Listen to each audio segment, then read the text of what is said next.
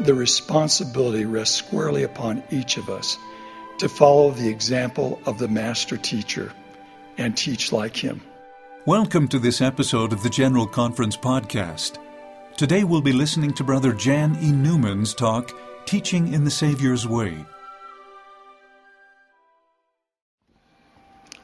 A few months ago, a former classmate from my hometown of Overton, Nevada, suggested we put together a Christmas gift for a beloved kindergarten teacher who had recently celebrated her 98th birthday. She taught us to be kind, the importance of a good nap, the joy of milk and graham crackers, and to love one another. Thank you, Sister Davis, for being such a wonderful teacher. I had another exceptional teacher while attending Ricks College many years ago. I was preparing to serve a mission and thought it would be helpful to attend a missionary preparation class. What I experienced changed my life. From the first day of class, I realized I was in the presence of a master teacher. The teacher was Brother F. Melvin Hammond. I knew Brother Hammond loved the Lord, and he loved me. I could see it in his face and hear it in his voice. When he taught, the Spirit enlightened my mind. He taught doctrine, but he also invited me to learn it on my own. That invitation helped me clearly see my responsibility to learn the Lord's doctrine for myself. That experience changed me forever. Thank you, Brother Hammond, for teaching in the Savior's way. Brothers and sisters, everyone deserves to have this kind of learning experience both at home and at church. The introduction to Come Follow Me gives a vision of what Christ like teaching can accomplish. The aim of all gospel learning and teaching, it says, is to deepen our conversion to Jesus Christ and help us become more like Him. The kind of gospel learning that strengthens our faith and leads to the miracle of conversion doesn't happen all at once. It extends beyond the classroom into an individual's heart and home. The scriptures indicate the Savior's ministry in ancient America was so impactful and widespread that the people were all converted unto the Lord upon all the face of the land, both Nephites and Lamanites, and there were no contentions and disputations among them, and every man did deal justly one with another. How can our teaching have a similar effect on those we love? How can we teach more like the Savior and help others become more deeply converted? Allow me to offer a few suggestions. First and foremost, take it upon yourself to learn all you can about the Master Teacher himself. How did he show love for others? What did they feel when he taught? What did he teach? What were his expectations of those he taught? After you explore questions like these, evaluate and adjust your way of teaching to be more like his. The church provides many teaching resources in the Gospel Library app and on churchofjesuschrist.org. One such resource is titled Teaching in the Savior's Way. I invite you to read and study its every word. Its principles will assist you in your efforts to be more Christ like in your teaching. My next suggestion can be illustrated with an experience I had a few months ago when I stopped by to visit a dear friend. I could hear his wife in the background speaking with someone, so I quickly excused myself so he could get back to his family. An hour or so later, I received this text message from his sweet wife. Brother Newman, thanks for coming over. We should have invited you in, but I want to share with you what we were doing. Since the pandemic, we have been discussing Come Follow Me with our adult children every Sunday over Zoom. It has literally been working miracles. I think it is the first time our daughter has read the Book of Mormon on her own. Today was the last lesson on the Book of Mormon, and we were just finishing when you came by. I thought you would be interested to hear how Come Follow Me, Zoom, and a pandemic have provided the opportunity at the right time to change a heart. It makes me wonder how many little miracles have been taking place during this odd time. This sounds to me like a fulfillment of the prom- promise President Russell M. Nelson made in October 2018. He said that home centered, church supported gospel learning has the potential to unleash the power of families as each family follows through conscientiously and carefully to transform their home into a sanctuary of faith.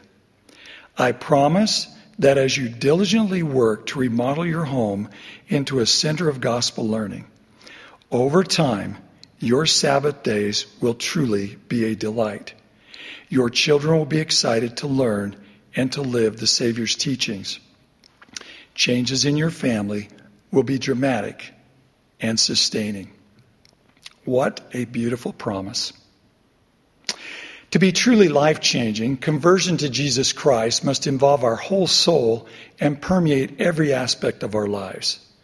This is why it must be focused at the center of our lives, our families and homes. My final, final suggestion is to remember that conversion must come from within. As illustrated in the parable of the ten virgins, we cannot give someone else the oil of our conversion as much as we might want to.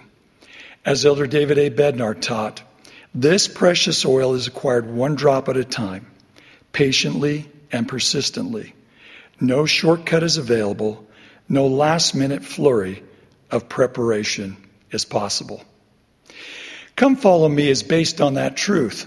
I compare it to the angel who helped Nephi learn about Jesus Christ by saying, Look, like that angel, Come Follow Me invites us to look in the scriptures and the words of the modern day prophets in order to find the Savior and hear Him.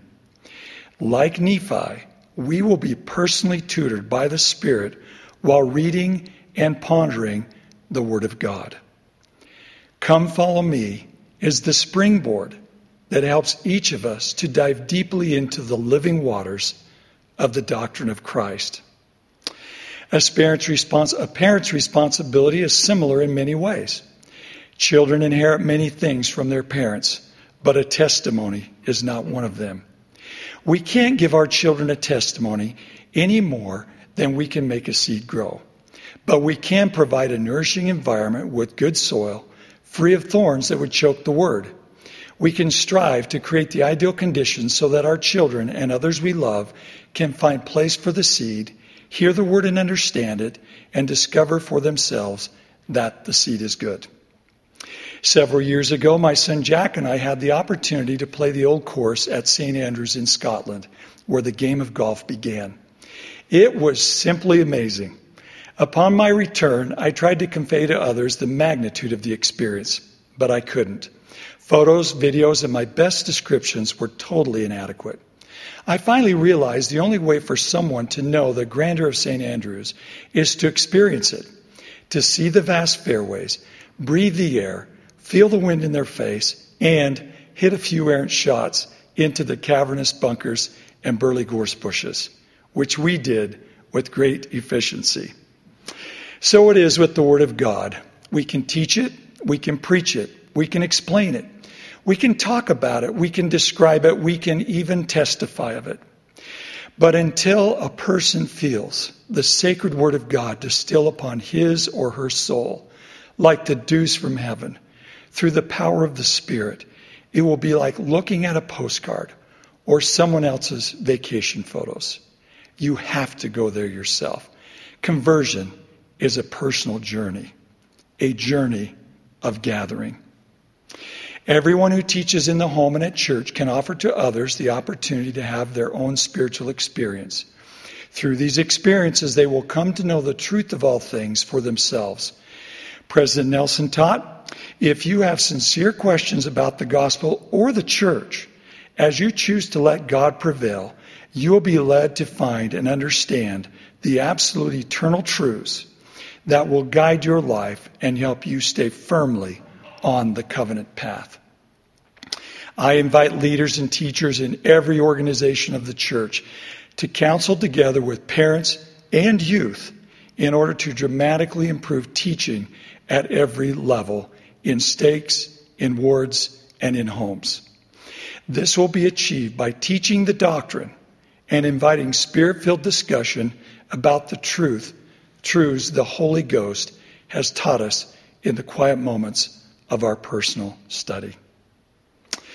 My dear friends in Christ, the responsibility rests squarely upon each of us to follow the example of the master teacher and teach like him.